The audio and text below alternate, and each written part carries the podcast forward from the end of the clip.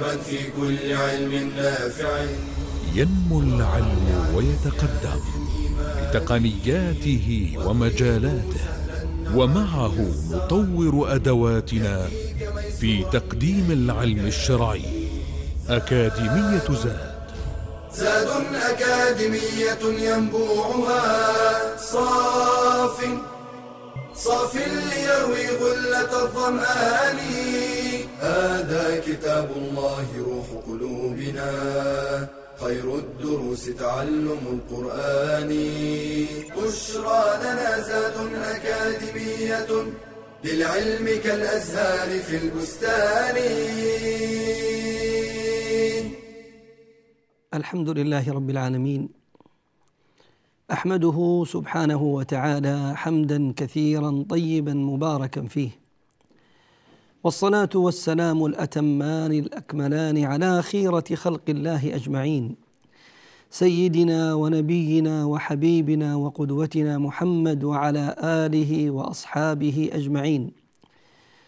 سبحانك لا علم لنا إلا ما علمتنا إنك أنت العليم الحكيم. اللهم علمنا ما ينفعنا وانفعنا بما علمتنا وزدنا علما. ما شاء الله كان. ونعوذ بالله من حال أهل النار. اللهم لا سهل إلا ما جعلته سهلا وأنت تجعل الحزن إذا شئت سهلا. اللهم ارزقنا الإخلاص والتوفيق والقبول والعون إنك ولي ذلك والقادر عليه. ثم أما بعد السلام عليكم ورحمة الله وبركاته. واهلا وسهلا ومرحبا بكم أيها الكرام أيها المباركون. أهلا وسهلا بكم في مجلس من مجالس التفسير وفي درس من دروس القرآن الكريم. نجلس وإياكم في هذه الروضة المباركة ما بين متكلم وسامع سائلين الله تبارك وتعالى أن يجعلنا وإياكم من أهل القرآن. نعم. إننا نعيش مع كتاب الله عز وجل من خلال مادة التفسير في هذه الأكاديمية المباركة. ونحن كما تعلمون مع سورة الليل وهي هذه السورة المباركة التي كنا قد بدأنا في اللقاء الماضي الحديث عنها. ووصل بنا الكلام إلى قول الحق تبارك وتعالى إن علينا للهدى. رب العزة والجلال يقول وقوله الحق. إن علينا للهدى وإن لنا للآخرة والأولى. الله تبارك وتعالى قبل هذه الآية ذكر بعد قسمه بتلك الأقسام بالليل إذا يغشى والنهار إذا تجلى وأقسم بذاته المقدسة تبارك وتعالى الذي خلق السماوات خلق الذكر وخلق الأنثى.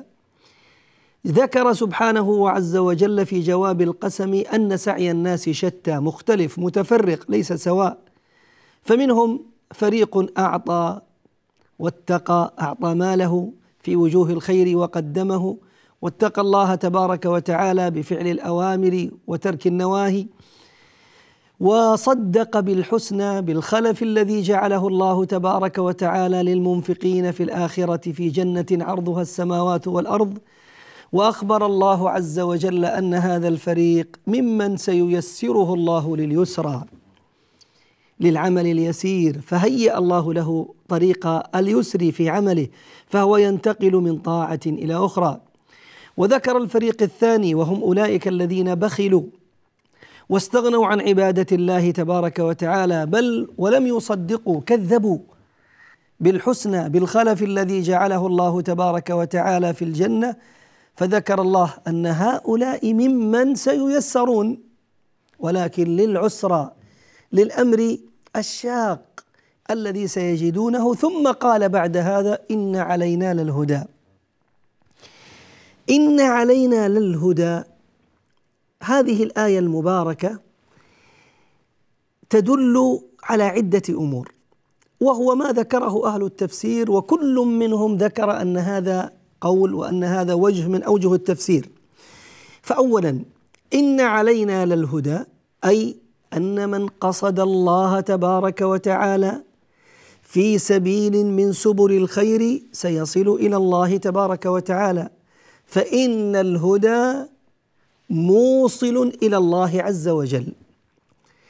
إن علينا للهدى وجه آخر أي أن كل لاحظ أن كل باب من أبواب الخير قد بينه الله تبارك وتعالى ووضحه لعباده أتم توضيح. فالحلال بين والحرام بين كما قال عليه الصلاة والسلام. فمن رحمة الله تبارك وتعالى أنه أخذ على نفسه لزاما أن يبين لخلقه الخير من الشر. فكل أمر فيه هداية البشرية. قد بينه رب البرية وأوضحه أتم إيضاح. فليس في معرفة طرق الخير لسلوكها أي إشكال. والدليل أن الله عز وجل في كتابه وضح ذلك. وفي سنة رسوله صلى الله عليه وآله وصحبه وسلم. وجه آخر وجه آخر لهذه الآية في بيان معناها إن علينا للهدى أي هداية التوفيق وهي شرح الصدور لإقبالها على الله تبارك وتعالى. لإقبالها على الله. فإنك لا تهدي من أحببت كما قال تعالى ولكن الله يهدي يهدي من يشاء. فهو أمر يخصه تبارك وتعالى. فهو الذي يشرح صدر عبده ليسلك سبل الهداية ليصل إليه عز وجل وتبارك وتقدس. أقول قل ما شئت في هذه الآية. فالقرآن حمال أوجه. وكل ذلك تحتمله هذه الآية المباركة. ومجمل ذلك أن الله يمتن على عباده بذكر رحمة من رحماته. وهي أنه تبارك وتعالى الهداية من عنده هداية التوفيق وأوضح ذلك لعباده بهداية الدلالة والإرشاد وكل قاصد لطريق الهداية سيصل إلى الله عز وجل فهو كما جاء في الحديث الصحيح في دعاء النبي صلى الله عليه وسلم والخير بيديك. فكل خير كل هدى مرده إلى الله تبارك وتعالى. إن علينا للهدى ومن ذلك ما بينه. سبحانه عز وجل في الآيات السالفة أعطى واتقى وصدق بالحسنى.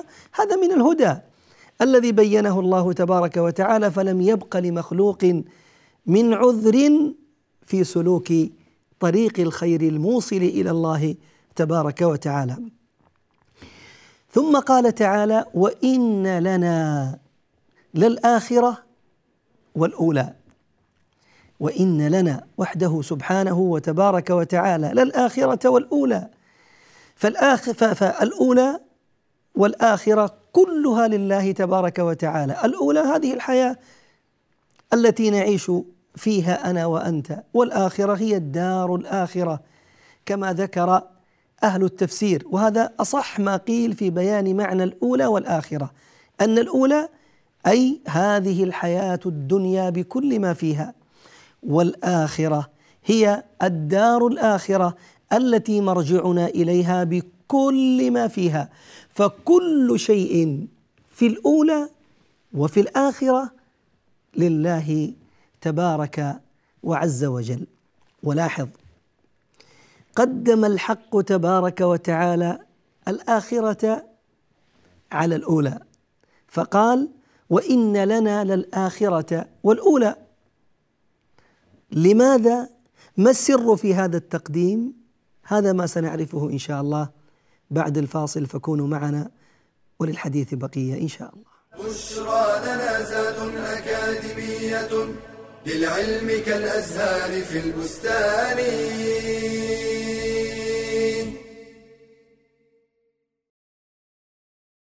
من رضي بالله ربا حقت عليه طاعته وعبادته.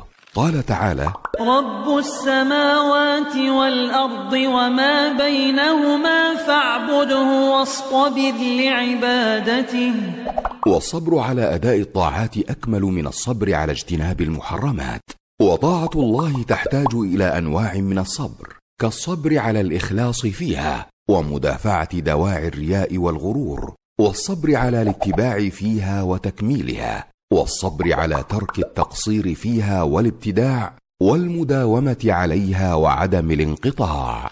قال تعالى وأمر أهلك بالصلاة واصطبر عليها لا نسألك رزقا نحن نرزقك والعاقبة للتقوى.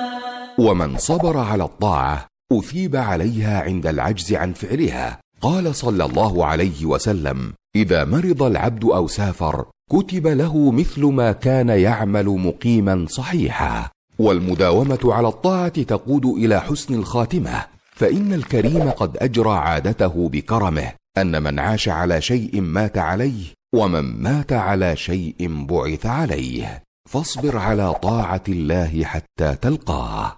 قال الحسن البصري رحمه الله إن الله لم يجعل لعمل المؤمن أجلا دون الموت. ثم قرأ واعبد ربك حتى يأتيك اليقين.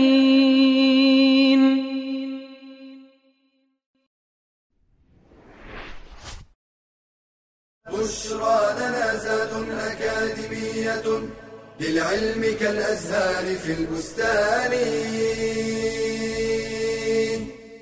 الحمد لله رب العالمين. أهلا وسهلا ومرحبا بكم أيها الكرام. كنا قبل الفاصل نتحدث عن قول العلي الكبير سبحانه وتعالى وإن لنا للآخرة والأولى. فذكرنا سؤالا سنجيب عليه الآن وهو ما السر في تقديم الآخرة على الأولى في هذه الآية المباركة؟ قال بعض أهل التفسير السبب في ذلك أن الآخرة هي دار القرار وهي موطننا الأصلي. موطننا الأصلي يعني أنا وأنت كما يقول بعض المعاصرين دارنا الحقيقية ليست هي هذه الدار الدنيا. نحن في هذه الدنيا نعيش فترة مؤقتة فقط وإلا الدار الحقيقية التي أوجد الله عز وجل فيها أبونا آدم وأمنا حواء هي الجنة. اللهم اجعلنا من أهلها. ثم أهبط بعد ذلك إلى هذه الدار لاختبار معين يعقب هذه. هذا الاختبار تلك الدار. فنحن في هذه الدنيا نمر بمرحلة مؤقتة. وإلا فالدار الحقيقية الحيوان الدار الباقية التي سنمكث فيها خالدين فيها أبدا هي الدار الآخرة. هي الدار الآخرة. بما فيها من نعيم مقيم لا يحول ولا يزول. ولهذا قدمها الحق تبارك وتعالى هنا. فقال وإن لنا للآخرة. ثم قال والأولى. وأيضا مما مما كان سببا في هذا التقديم مع ما ذكرناه هو لينتظم سياق أواخر الآيات. إن علينا للهدى وإن لنا للآخرة والأولى. فلينتظم النظم القرآني الجرس حتى للكلمة فقدم الله تبارك وتعالى الآخرة على الأولى والله أعلم. وإن لنا للآخرة والأولى ثم قال عز وجل فأنذرتكم نارا تلظى. ربنا تبارك وتعالى من كمال رحمته وجمال عفوه ورأفته بعباده أنه كما بين لهم طرق الهداية وأمرهم بسلوكها ورغبهم في ذلك. هو أيضا عز وجل من رحمته بنا أنه ينذرنا يحذرنا من تلك النار التي جعلها الله عز وجل مأوى للعصاة والفجرة الكفرة. فينذر الله تبارك وتعالى عباده من هذه النار يحذرهم منها فأنذرتكم نارا تلظى نار تتوقد نار تلتهب تشتعل باستمرار تتهيأ دائما بزيادة إيقادها لأنها مأوى لكل من عصى الله عز وجل وتبارك وتقدس. فالتهابها عياذا بالله دائم وإيقادها عياذا بالله مستمر وهي شديدة الاشتعال ولهذا الله تبارك وتعالى ينذرنا إياها.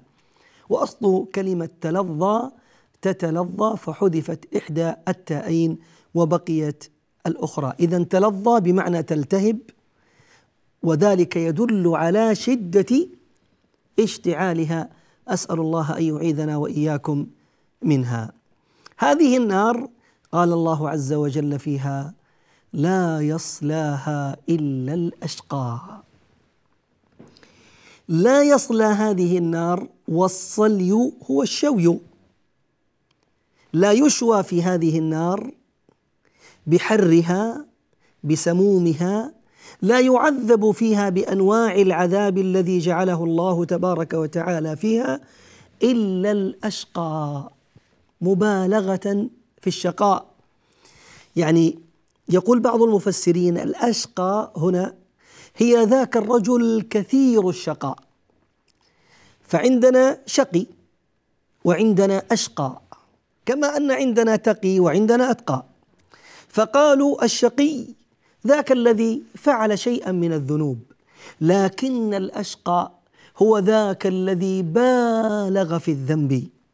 هو ذاك الذي بالغ في الذنب وتمادى فيه وكان عياذا بالله ممن عصى الله تبارك وتعالى بأعظم ما في هذه المعاصي فوصل إلى درجة أن يكون هو الأشقى. وقال بعض أهل التفسير بل إن الأشقى هي بمعنى الشقي هي بمعنى الشقي. ولكن الواضح من اللفظ أن الأشقى مبالغة في الشقاء صفة تدل على على أن صاحبها ليس شقيا فقط بل هو أشقى. والقاعدة عند أهل التفسير أن الزيادة في المبنى تدل على الزيادة في المعنى. فهنا معنى زائد على كلمة الشقاء فقط فهو أشقى عياذا بالله.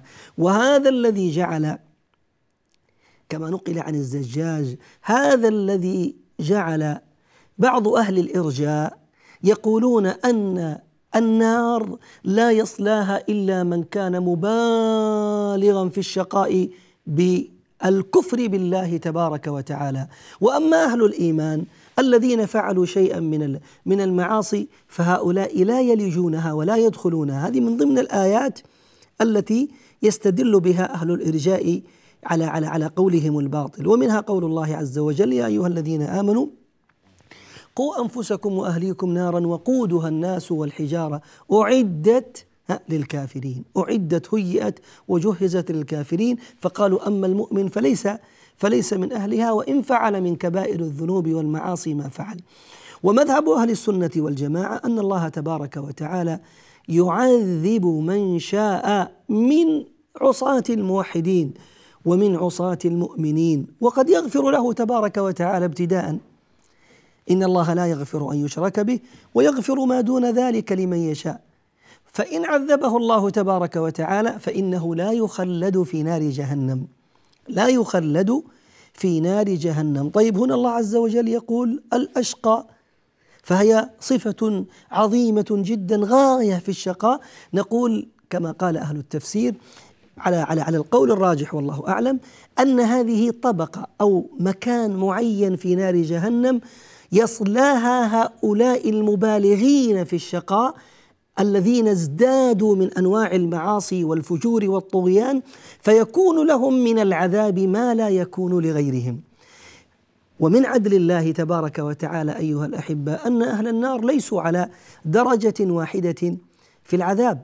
أهل النار ليسوا على درجة واحدة في العذاب. فمنهم من هو أخف أهل النار عذابا كما أخبر عليه الصلاة والسلام عن عمه عن ذاك الذي يلبسه الله عز وجل نعلين شراكهما من نار يغلي منهما أم دماغه. وفي رواية ان أنه يقف على على جمرتين هاتان الجمرتان يغلي منهما أم دماغه. ومنهم من هو أشد من هذا فله من العذاب ما هو أعظم وأعظم وأعظم. أعظم وأعظم حتى تصل إلى إلى إلى تلك الدركة في نار جهنم التي قال الله عز وجل فيها في المنافقين إن المنافقين في الدرك الأسفل من النار. مرورا بأنواع من المعاصي ها لها أنواع معينة من الذنوب كقول النبي في الصحيح ما أسفل الكعبين من الإزار ففي النار. إذا أهل النار يتفاوتون. أهل النار يتفاوتون في العذاب كما أخبر الله تبارك وتعالى. وهذا من أجمل ما قيل في بيان معنى هذه الآيات التي ذكرناها والتي يستدل بها أهل أهل الإرجاء على معتقدهم الفاسد على معتقدهم الفاسد بأنه لا يضر مع الإيمان معصية. فما دام أنت مؤمن افعل ما شئت من المعاصي فإن الله لا يعذب في النار إلا الأشقى وهو ذاك الكافر حيث قال أعدت للكافرين غير صحيح فالكافر له عذاب كما أن المؤمن العاصي إن شاء الله أن يعذبه فله عذاب آخر من نوع آخر يناسب تلك المعصية ولا شك أن هذا من كمال عدل الله تبارك وعز وجل. السؤال من هو هذا الأشقى؟ قال الله تبارك وتعالى الذي كذب وتولى. اذا هو مكذب. اذا هي تختص بفئة تعيش لاحظ التكذيب ولا تعيش التصديق.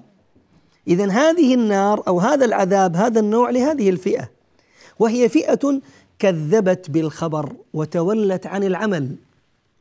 كذبت الذي كذب أي كذب بالخبر الذي جاء من عند الله تبارك وتعالى والذي أمر أن يؤمن به. فأمر أن يؤمن بالله وبالملائكة وبالكتاب وباليوم الآخر وبالقدر خيره وشره وبالرسل. هو كذب فلم يؤمن بهذه الأخبار. وقس هذا على سائر الأخبار التي وردت عن عن الله تعالى أو عن رسوله صلى الله عليه وسلم. وتولى أي عن العمل فلم يعمل بما أمر الله تبارك وتعالى من الطاعات والقربات. فهو مكذب ومتول أسأل الله أن يعيذنا وإياكم من كل سوء وللحديث بقية إن شاء الله بعد الفاصل. بشرى لنا زاد أكاديمية للعلم كالأزهار في البستان.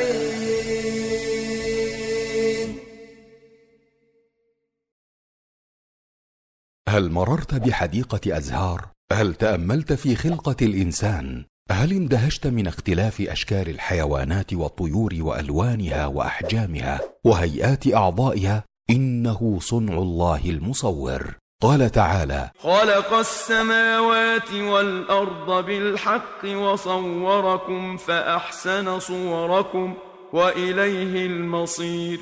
فالله هو المصور الذي أنشأ خلقه على صور مختلفة ليتعارفوا بها وهو مصور كل صورة. لا على مثال احتذاه ولا رسم ارتسمه. تعالى الله عن ذلك علوا كبيرا. قال تعالى الذي أحسن كل شيء خلقه وبدأ خلق الإنسان من طين. والله تعالى هو الخالق البارئ المصور. فالخالق هو المقدر قبل الإيجاد والبارئ الموجد من العدم على ما مضى من تقدير والمصور المشكل لكل موجود على الصورة التي أوجده عليها. فمن آمن بأن الله هو المصور عبده وحده لا شريك له إذ لا يقدر على هذا الخلق البديع إلا الله. فهو الذي إذا أراد شيئا قال له كن فيكون على الصفة التي يريد والصورة التي يختار. قال تعالى يا أيها الإنسان ما غرك بربك الكريم الذي خلقك فسواك فعدلك في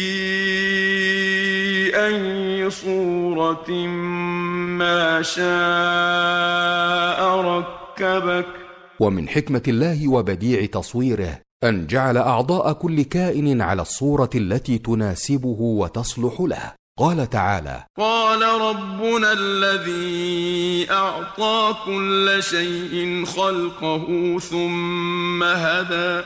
أي أعطى كل مخلوق خلقه اللائق به الدال على حسن صنعه من كبر الجسم وصغره وتوسطه وجميع صفاته. فعلينا أن نشكر الله أن صورنا في أحسن صورة وأجمل خلقة فهو القائل لقد خلقنا الإنسان في أحسن تقويم. ومن شكر نعمة حسن الصورة والخلقة حسن الخلق.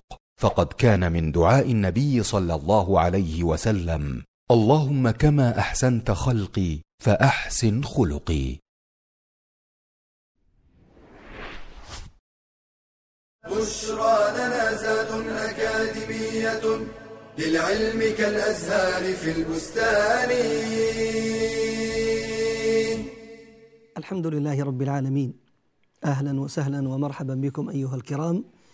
عدنا إليكم بعد الفاصل الذي كنا نتحدث فيه عن إنذار الله تبارك وتعالى وتحذيره من تلك النار التي تلظى تلتهب باستمرار وهو دليل على شدة اشتعالها والتي جعل الله عز وجل ما فيها من العذاب لأولئك الذين كذبوا وتولوا عياذا بالله.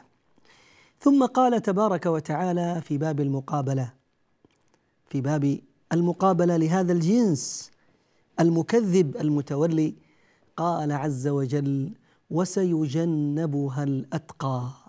اللهم اجعلنا من هؤلاء المتقين. سيجنب هذه النار الأتقى. ولاحظ لاحظ أيها المبارك وأيتها المباركة لاحظ ما تحمله كلمة سيجنبها. يعني المسألة ليست أنه لن يدخلها. لا هو لن يقترب منها أصلا فسيكون في جانب والنار في جانب آخر. فمن كرم الله تبارك وتعالى وفضله أن هذا التقي هذا الأتقى سيجنب عن تلك النار سيجنب عن تلك النار التي فيها صنوف العذاب. وقد يجنب فلا يدخلها مطلقا لا يدخلها مطلقا فإن من هذه الأمة سبعون ألفا يدخلون الجنة بغير حساب ولا عذاب. وإن كان فهي تحلة القسم إن منكم إلا واردها. ولكن من فضل الله هناك أناس أصلا لا يدخلون هذه النار. سبعون ألف من هذه الأمة الذين لا, لا, لا يسترقون ولا يتطيرون و و ولا يكتوون وعلى ربهم يتوكلون. أسأل الله يجعلنا وإياكم منهم بفضله ومنه وكرمه. إذا وسيجنبها الأتقى. سيجنب هذه النار الأتقى. إذا عندنا تقي وعندنا أتقى.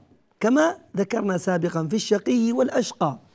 نفس الكلام الذي يعني قيل هناك. فقال بعض المفسرين هناك فرق بين التقي وبين الأتقى. فالأتقى مبالغة في التقوى. فهو شخص يبالغ في تقواه لله تبارك وتعالى ليصل إلى درجة أنه لا يعصي الله ابدا في معصية كبيرة أو صغيرة. وهو أيضا في جانب آخر يفعل كل باب من أبواب البر والتقوى من الواجبات والمستحبات. فهذا يسعى إلى أن يكون في ذروة وسنام المتقين. اللهم اجعلنا من هؤلاء بفضلك وكرمك يا رب العالمين. اذا هذا الأتقى فهو غير غير التقي فالتقي يفعل بما بمرضاة الله عز وجل وقد يقصر أحيانا في الواجبات في المستحبات وقد يقصر أحيانا بالوقوع في في في المحرمات لكنه لا يخرجه ذلك عن درجة المتقين.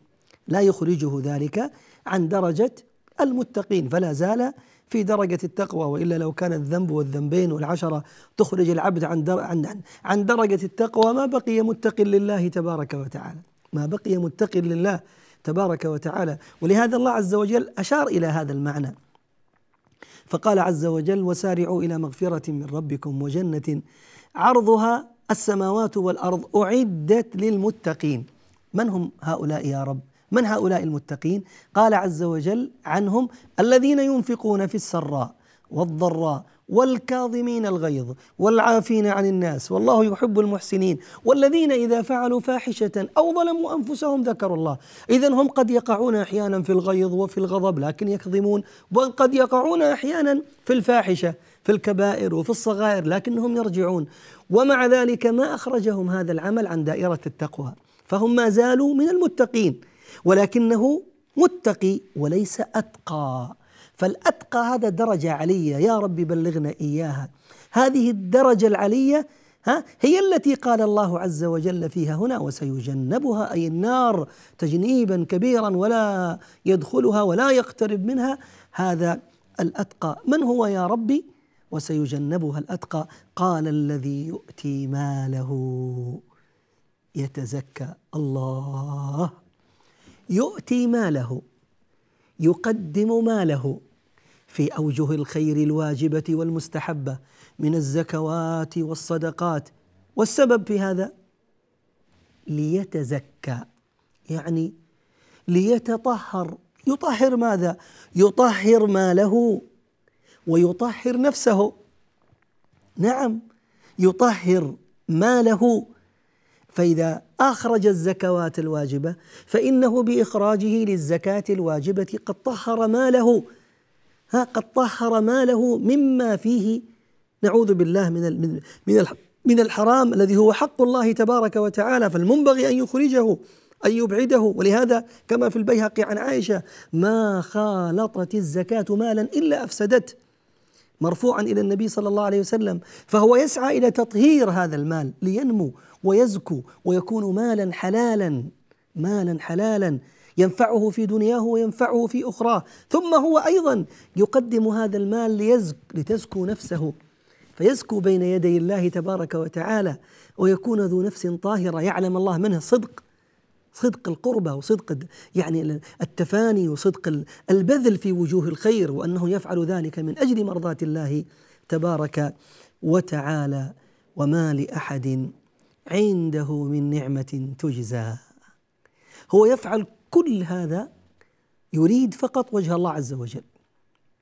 فهو يبذل المال في وجوه الخير يريد من بذله للمال يريد من بذله للمال مرضاة الله تبارك وتعالى. يعني لما يقدم المال صدقة لهذا الشخص رجلا كان أو امرأة أو جهة خيرية ليس من أجل نعمة ترد عليه. لاحظ ليس من أجل نعمة يرجوها أن ترد عليه. فيقدم هذا المال من أجل الحصول على هذه المنفعة لها. هو لا يريد هذا كله. هو يقدم هذا المال لله خالصا من أجل أن يزكو ماله وأن تزكو نفسه وأن يزكو عند ربه تبارك وتعالى. فما لأحد عنده من نعمة تجزى إلا ابتغاء وجه ربه الأعلى. ما أعظم هذا السمو والله يا إخوان وما أبلغ هذه الدرجة. الله يجعلنا وإياكم من أهلها. أن يقدم الإنسان ما تجود به نفسه من أنواع الخير والبر سواء كان مالا أو علما يبذله أو دعوة أو امرا بمعروف أو نهيا عن منكر أو جاه أو وقت أو ما شابه ذلك. هو يبذل ما يستطيع بذله وهو لا يريد من خلال هذا البذل من خلال هذا البذل أي نعمة ترد إليه. إنما هو يفعل ذلك كله ابتغاء وجه ربه الأعلى. ابتغاء وجه ربه الأعلى. يسارع في أنواع الخيرات يبذل في أنواع القربات. بكل ما آتاه رب الأرض والسماوات كما قلنا من مال وجاه وعلم ووقت فقط يريد وجه الله عز وجل إلا ابتغاء وجه ربه الأعلى العاقبة. الصيرورة التي سيصير إليها هذا الموفق قال الله ولسوف يرضى. يا رب نسألك أن ترضى عنا فقد رضينا عنك. ولسوف يرضى. الله عز وجل يتعهد أن مثل هذا الذي بذل ماله لوجه الله تبارك وتعالى لا يريد به عرضا من الدنيا لا ثناء المثنين ولا نعوذ بالله مدح المادحين الذي بذل علمه الذي بذل جاهه الذي بذل ما يستطيع بذله. إنما يريد به وجه الله وليس عند أحد من الناس يفعل ذلك من أجل نعمة ترد عليه. قد تعهد الله وتكفل تبارك وتعالى أن يرضيه. الله عز وجل سيرضيه سيرضيه في دنياه ويرضيه تبارك وتعالى في أخراه. رضينا بربنا رضينا بربنا ونسأله عز وجل أن يرضى عنا. الله سيعطيه حتى يرضيه. والذي يريد أن يعرف معنى كلامي فلينظر إلى أولئك الذين بذلوا كل ما يستطيعون من مال وعلم وجاه ووقت ثم تراهم في هذه الحياة في غاية الرضا رغم أحيانا ما فيهم من مرض رغم أحيانا ما هم فيه من فقر أو كفاف رغم أحيانا ما هم فيه من هموم تحيط بهم من كل مكان. لكن لو نظرت إلى حالهم أو شق لك عن قلوبهم لوجدت قلوبهم ملأى بالرضا على ربهم وسيدهم وقد رضوا فأرضاهم الله تبارك وتعالى وسيرضيهم بإذن الله عز وجل في الجنة. هذه الآيات المباركات في قوله من قوله وسيجنبها الأتقى إلى آخر هذه السورة قيل أنها نزلت في أبي بكر الصديق وقيل أنها عامة في كل من كان حاله كحال أبي بكر في البذل والعطاء في البذل والعطاء والذي يظهر أنها عامة في كل من وفق إلى أنواع البر وأنواع الخير وأنواع الإحسان وأولهم ومقدمهم وسيدهم هو أبو بكر رضي الله عنه وأرضاه. أسأل الله بأسمائه الحسنى وصفاته العلى أن يحشرنا وإياكم في زمرة تلك الكوكبة المباركة. أبو بكر ومن معه إنه على ذلك قدير وبالإجابة جدير وإلى لقاء آخر. أستودعكم الله. والسلام عليكم ورحمة الله وبركاته. يا راغبا في كل علم نافع متطلعا لزيادة الإيمان وتريد سهلا النوال ميسرا يأتيك ميسورا بأي مكان. زاد زاد أكاديمية ينبوعها صاف صاف ليروي غلة الظمآن. بشرى لنا بشرى لنا بشرى لنا زاد أكاديمية للعلم كالأزهار في البستان.